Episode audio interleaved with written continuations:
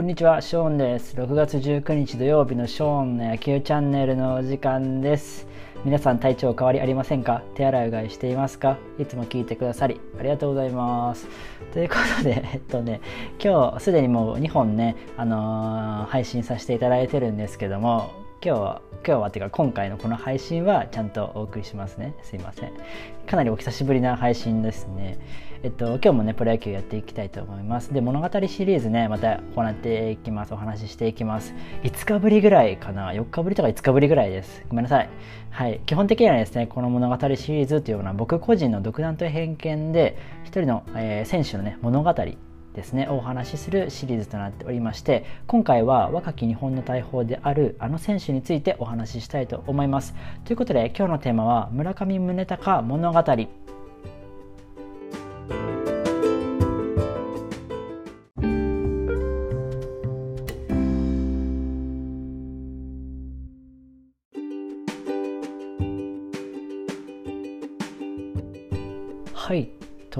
ことで、えー、ヤクルトのね村上宗隆選手についてお話ししようと思います。このね物語シリーズ、えっと、4日5日ぐらい配信というかお話ししてなくてまあいろいろね理由といいますかそういうのはあるんですけども今ね、あのー、この物語シリーズっていうのはあの僕のブログの方で先にねこう書いてそこからこういう音声メディアに発信をしてるんですけども今書いているその物語の選手がですねちょっと長くなりそう。ちょっと時間がかかりそうなのでその分ちょっと音声配信の方もちょっと一緒に遅れちゃってるということでね本当に申し訳ございません。そう今回はね結構すごいうんとキャリアのある選手を今ねこう書いててですね。まあその人を書いてる理由というものがありまして以前あのコラボさせていただいたザボさんのこのご要望といいますか今回はこの選手をお願いみたいな感じでね、あのー、ご希望がありましたのでじゃあその選手ちょっとやってみようって僕の中で 勝手にあの熱が出まして、あの、今書いてる最中でございます。でえっとまあ僕の概要欄にブログの URL とか貼ってあるんですけども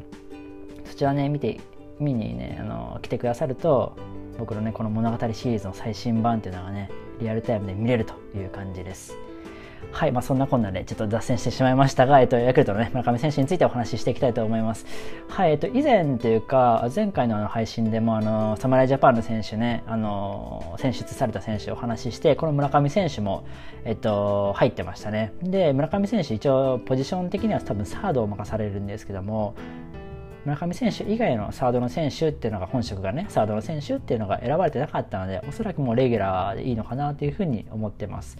で今シーズンはここまでですね、えっと、リーグトップの21本21ホーマー21本のホームランと打点も巨人の岡本に次いで2位かなリーグ2位の成績を残していますので非常にね若いんですけどもまあ、将来の日本を代表するね下手したら今回で4番に座る可能性もまあなくはないけど、まあ、まだちょっと早いかもしれないけど、まあ、将来のね侍ジャパンの4番候補に確実になってくるという選手でございますのでちょっとここでね一回ご紹介しておこうかなと思います、まあ、知ってる方も多いと思うのでちょっとその辺り恐縮なんですけども一緒にまたね振り返っていただけるといいかなって思います。まずね、こんな選手ですよ、まあ、こんな選手だよってプロフィールをですね、またね、お話ししていこうと思います。はい、名前が村上宗隆です。で、えっと、ニックネームというか、相性というか、キャッチフレーズというか、なんていうか、そういうのがあるわけですよね、選手って。で、村上選手の場合は、高校時代のまあ相性というか、そういったのが、庇護のベーブ・ルースというふうに呼ばれています。まあ、地域プラス選手名ってよくあるやつですよね。何々のダルビッシュとか、何々のイチローとか、あるわけ。で何々の松井秀喜はないか。ゴジラとか。ゴジラもないか。で村上選手は、ね、日本の選手を超えてベーブ・ルースになっちゃってますね。これはすごいねなんか。この当時からねその凄さを物語物語ってるのかなというふうに思います、まあ、これ高校時代の相性でございます。プロとの相性は何だろうね。ちょっと知ってる方いたら教えてください。で2000年生まれの2月2日ですで今年21歳ということでねもうめちゃくちゃ若いですよねフレッシュな感じ出身が熊本県の大型です身長188センチ、体重97キロ。大型ですよね、かなり。で、ポジション、プロでは内野手でございます。で、右投げ左打ちのバッター。まあ、後から出てくるんですけど、もともと高校時代はね、キャッチャーもやってましたね。で、今シーズンプロは4年目、高卒で入ったので、プロ4年目です。で年俸がね1億円ということでこの辺りもね後ほど触れられたらなと思っています。で高校はですね熊本のね九州学院高校から2017年の、えー、ドラフト1位でヤクルトに入団しまして2018年から、えー、プロでのキャリアを始,、ま、始めてます。スタートさせてますね。でプロ初出場が2018年ルーキーイヤーの9月の16日の広島戦です、まあ、終盤ですかね。シーズン終盤に、えー、プロ初出場したよっていうことですね。で、えっと、代表歴なんですけれども、えっと、2019年の日本対メキシコの侍ジャパンシリーズってやつで選ばれておりましてこれ1回ですねで今回ですね東京オリンピックの、えっと、24人のうちの1人に入ったということで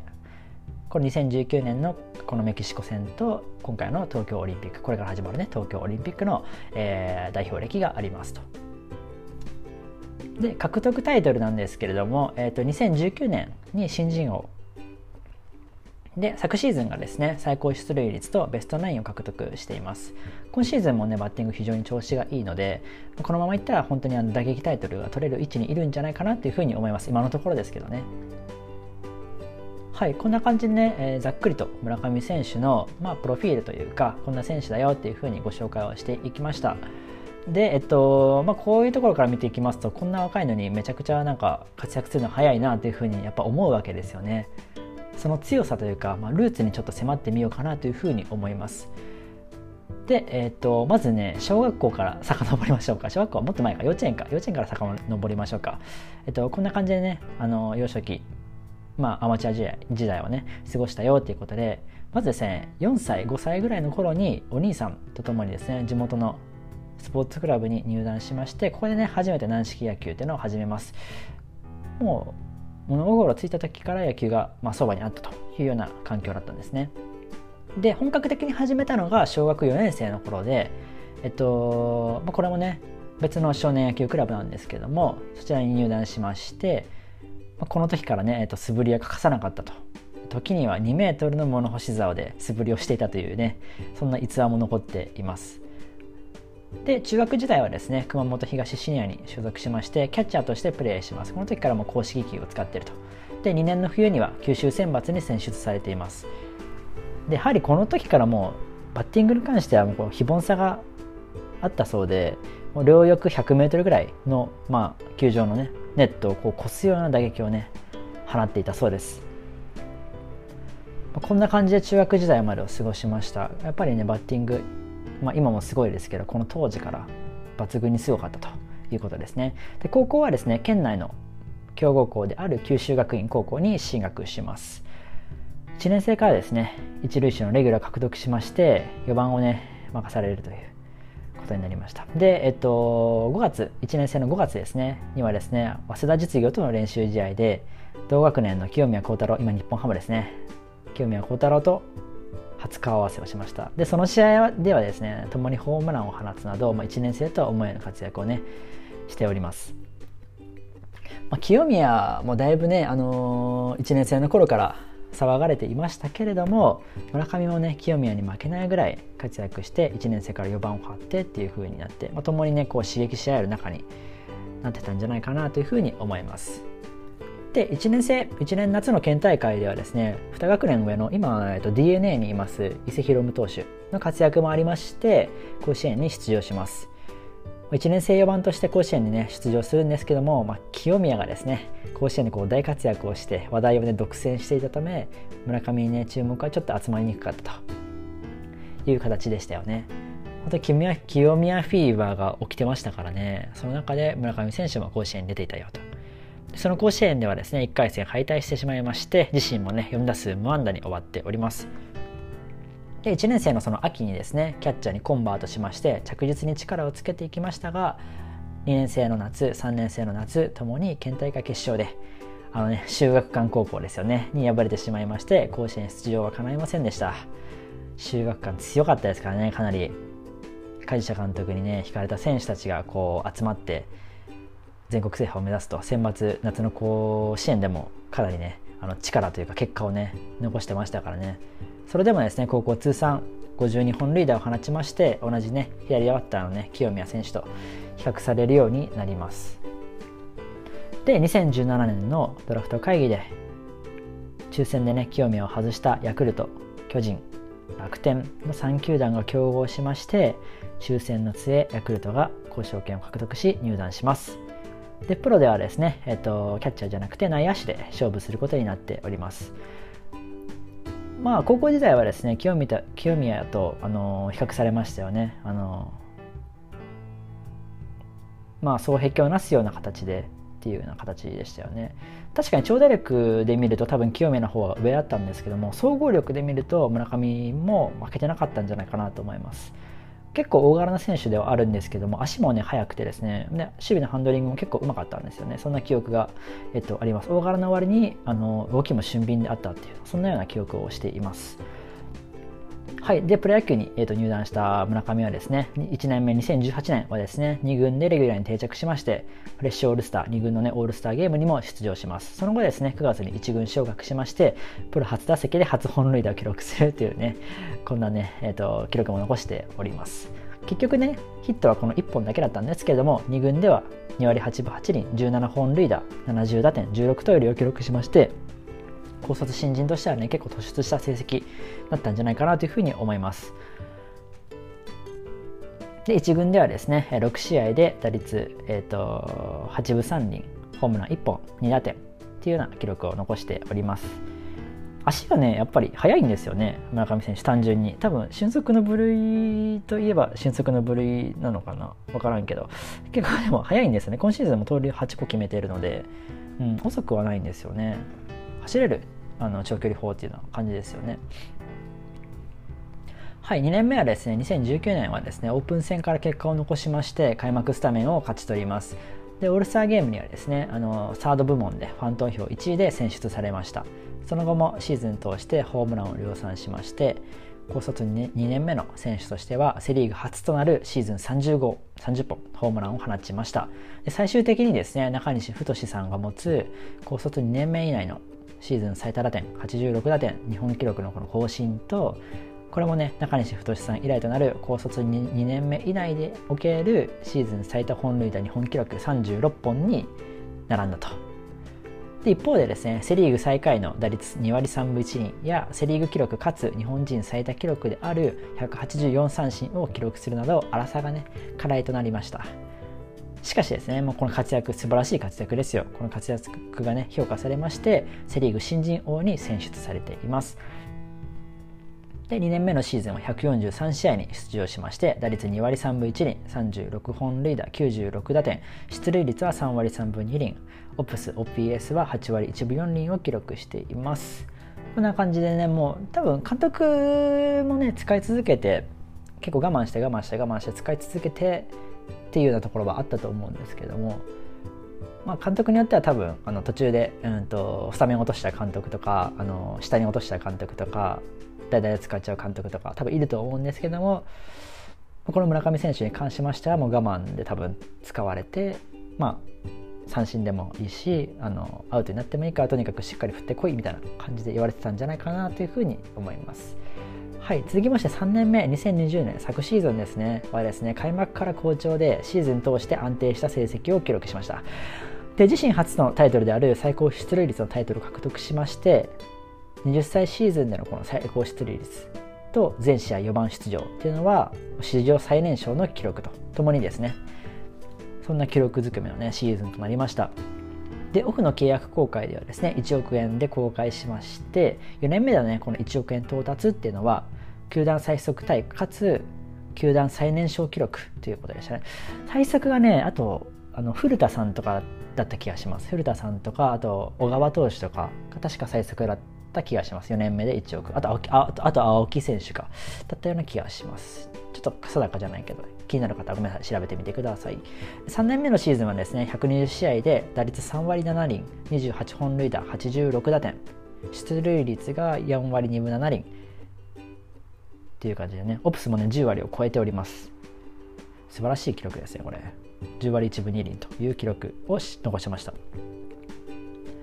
でこんな感じでもう日本をね、リーグを、リーグどころじゃなくて日本を代表するようなバッターにもう本当に駆け上がっていったという村上選手なんですけどもさらにねこの先ねこのデータから見るね打撃スタイルというところで彼の、ね、バッティングの特徴をちょっと見ていこうかなというふうに思います。えー、昨シーズンはねお伝えしたように打率3割7厘28ホーマー86打点を記録していますということで、えっと、打率の方ですまず見てまず見ていきましょう。左投手右投手でちょっと分けて、打率を見ていきたいんですけども、まあ、リーグあ総合打率は3割7厘ということで左ピッチャーに対しては2割8分8厘右ピッチャーに対しては3割1分8厘ということで、えっと、右ピッチャーに強いと。でホームランの方でも28本のうち左ピッチャーからは7本右ピッチャーから21本ということで、まあ、やっぱり右ピッチャーからの方が多く打ってる。まあこれ単純に右ピッチャーの方が多いっていうのもあるとは思うんですけどもオプスの方もですね、えっと、10割1分2厘なんですけども、えっと、左ピッチャーに対しては9割ジャストで右ピッチャーに対しては10割7分9厘ということでやっぱり右ピッチャーの方が、えっと、長打力も、まあ、ホームランも多いですからね長打力もあるというような数字にはなっておりますで、えっとまあ、打撃成績見るとね、まあ、右ピッチャーに特にまあ強いというようなことがまあ単純に分かれます。で、昨シーズンね、三振数は相変わらずリーグ最多の115個の三振ではあったんですけれども、まあ、その前年の2019年の、ね、184個に比べると70個ぐらい三振数減少できているのでこれはもう優秀な成績でいいんじゃないかなというふうに思います。でフォアボールに関しましてもリーグ最多の87個を選んでいまして出塁率もね4割2分7厘というこういうねいい数字になったのかなというふうに思います。で盗塁も11個記録していますので足もある選手。だからフォアボールであの仮にね敬遠とかで含めてですねフォアボールで出塁したとしてもこの足がありますからね二塁まで行けちゃうのがちょっと相手にとっては脅威というか怖いですよね。かといっても安易に勝負いくともガツンと長打を打たれるというようなタイプですから非常にね、あのー、慎重にいかなければならないバッターですよね。でそんな村上選手なんですけれども、えっと、今度はねゾーン別打率ということで、えっと、内角外角で高い低いっていうボールをねちょっと9分割にして見てみましょうということで、まあ、ゾーン別ではですね基本的にどのコースでも高打率ではあるんですけども、まあ、特にね真ん中とかこの真ん中の高さですね。真ん中の内角真ん中の外角ど真ん中。こういう甘いボールはですね見逃さずに捉えているのが印象的です。まあ高級ヒズダがしっかりとできていると。でど真ん中に対する打率はリーグ平均あ NPB 平均が3割5分1厘なんですけれどもえー、村上選手はですね、えっと、5割1分4厘を打っているということでもう半分以上真ん中に真ん中に来た球も半分以上も打ってるとしっかり捉えれてるような印象でございます。で強いて言うならばインハイとアウトローがちょっと苦手かなっていうところでインハイに関しては内角高めのインハイですね。に関しては NPB 平均、まあ、2割1分5厘なんですけども村上選手は2割2分ということでまあ平均、まあ、平均っちゃ平均なんですけどね。他が高すぎるのでちょっと霞んで見えるだけっていうような感じ。でアウトローに関しましても NPB 平均が1割9分5厘なんですけども村上選手1割8分9厘ということでこれも別にそんなうんまあ、NPB 平均くらいなんですけども、うん、他がよく売ってるのでこうやってねあの相対的にね低く見えちゃうよっていうようなそんな感じでございます。まあ、総じてまあ言えることであれば、まあ、彼をこう抑えるにはしっかりと内外を攻めなきゃいけないよってことですね。もう一辺倒で抑えれないバッターと。でしっかりともうメリハリをつけて内外ボールを集めるという感じですね。もうコーナーにしっかりこう9分割しただけにコーナーにしっかり集めなきゃ抑えれないバッターというふうになっています。で今度は球種別打率ということなんですけどもストレート系スライダー系フォーク系150キロ以上ということでまあ、っすぐ曲がる球落ちる球150キロ以上の球っていうこの 4, 4種類ですね。見てちょっと、えー、分析していきたいと思うんですけれどもえー、っとね、結果から言いますとね球種別打率ではストレート系と、まあ、スライダー系曲がる系がしっかり打ててる、まあ、強いと。で逆に落ちる系フォーク系と150キロ以上の打率球に対する打率っていうのは、えっと、日本プロ野球 NPB の平均以下となっているということで、まあ、こんな感じなんですよね、えっと、ストレート系見ていくとまっすぐに対しては打率3割4分4厘。で NPB の平均が2割6分9厘ということで、まあ、だいぶ平均以上打ってと。でホームランもそのうち、えっと、昨シーズンのホームランの28本のうちホームランも19本打っているというような成績です。でスライダー系曲がる系も打率3割1分5厘。で NPB の平均が2割4分5厘なのでかなりこれも打ててます。ホームランも4あ5本記録しています。で苦手としているフォーク系落ちる系の球は打率がね2割ジャストということで LPB 平均2割1分2厘なので、まあ、ちょっと平均より下かなっていうような感じです。ただですねこの2割の打率ながらホームラン4本打ってるんですよね。で150キロ以上の球に対しても同様で打率1割8分2厘で NPB 平均が2割3分6厘かなりね打ててないんですけどもホームラン4本打ってるので、えっとまあ、割と三振かホームラン三振か長打かみたいなところがあるんですよね。150キロ以上の1割8分2厘という打率なんですけどもオプスも9割4分8厘というねめちゃくちゃ高い数字を残しているので、うん、なんでまあ単打とかが少ない分長打を打てているのかなというような感じですね。なのでこう110キロ以上の球とかに対応できてくるとさらに打率とか出塁率とかうんとオプスとか上がってくるんじゃないかなっていうふうに思います。この辺りはねちょっと非常にね驚異的だなっていうふうに思います。シーズン終盤はちょっとね楽しみになってきましたね。さらにさらにセーバーメトリックスとかでね細かい指標こういったところで深掘りしていきたいと思うんですけどもちょっとねえっと彼にうんとなんだろうなまつわるとか彼に特徴的なこう数字があればっていうところで、まあ、いくつか、えっと、あったんですけれどもまずはねボール球スイング率っていうのがありましてこちらがですね、えっと、村上選手が23.6%なんですよね。でリーグ平均が28.6%っていうことでだから5%ぐらいリーグ平均より良い数字ですよね。でボール球っていうか選球眼が多分いいんですよね。でそれに伴ってフォアボール率も16.9%リーグ平均が8.6%なのでリーグ平均よりね、えっと、倍のフォアボール率を記録しているということで、まあ、最多四球をね記録していますから当然といえば当然なんですけども、まあ、それをね獲得できた選球眼っていうのはねまずはボール球をしっかり振らないっていうところができているのかなというふうに思います。でさらにですね打撃走塁守備とかのこの貢献度を測る総合指標である WAR ですね。WAR WAR っていうのがあるという指標があるんですけどもこれもねリーグ1位の6.2を記録しています。これどんなもんだっていう感じではあるんですけれども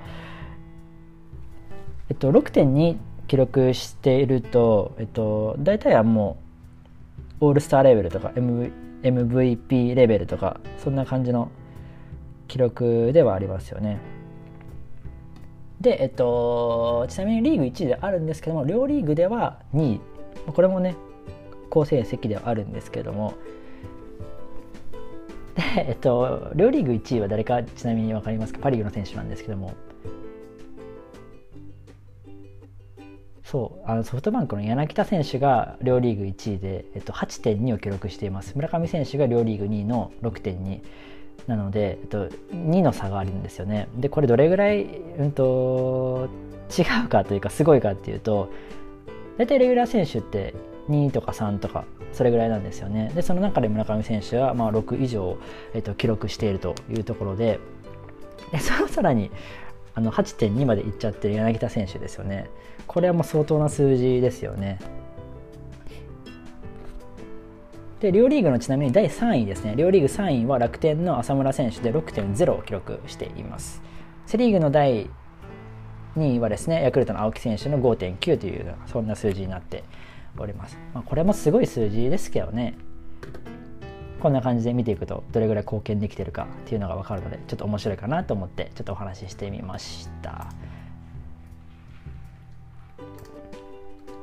ヤクルトの、まあ、選手っていうのは非常にねこうロマンのある選手が多いようなそんな印象ではあるんですよね、まあ、山田哲人選手はもうレギュラーに定着しましたけど本当にもともとロマンのあるというか本当になんか将来性豊かな選手、まあ、まだ若まだ若い部類ではあるのでね、結構早めから活躍活躍する選手が多いような気もしますよね。青木選手も3年目ぐらいから来ましたっけ？それぐらいが来ましたもんね。で、この今回の、えっと、村上選手もそうですし、僕個人的にはもう塩見選手にかなりね、期待を寄せてるんですよね。あの、あのなんだっけ、5-2プレイヤーの時ですね、からね、ずっとね、塩見選手に期待を寄せてるということで、まあ、一番最初の方で塩見選手の物語もお話しさせてもらったんですけども村上選手について、ちょっとね塩見選手活躍してほしいなんて 塩見選手の話になっちゃった というふうに思いますね。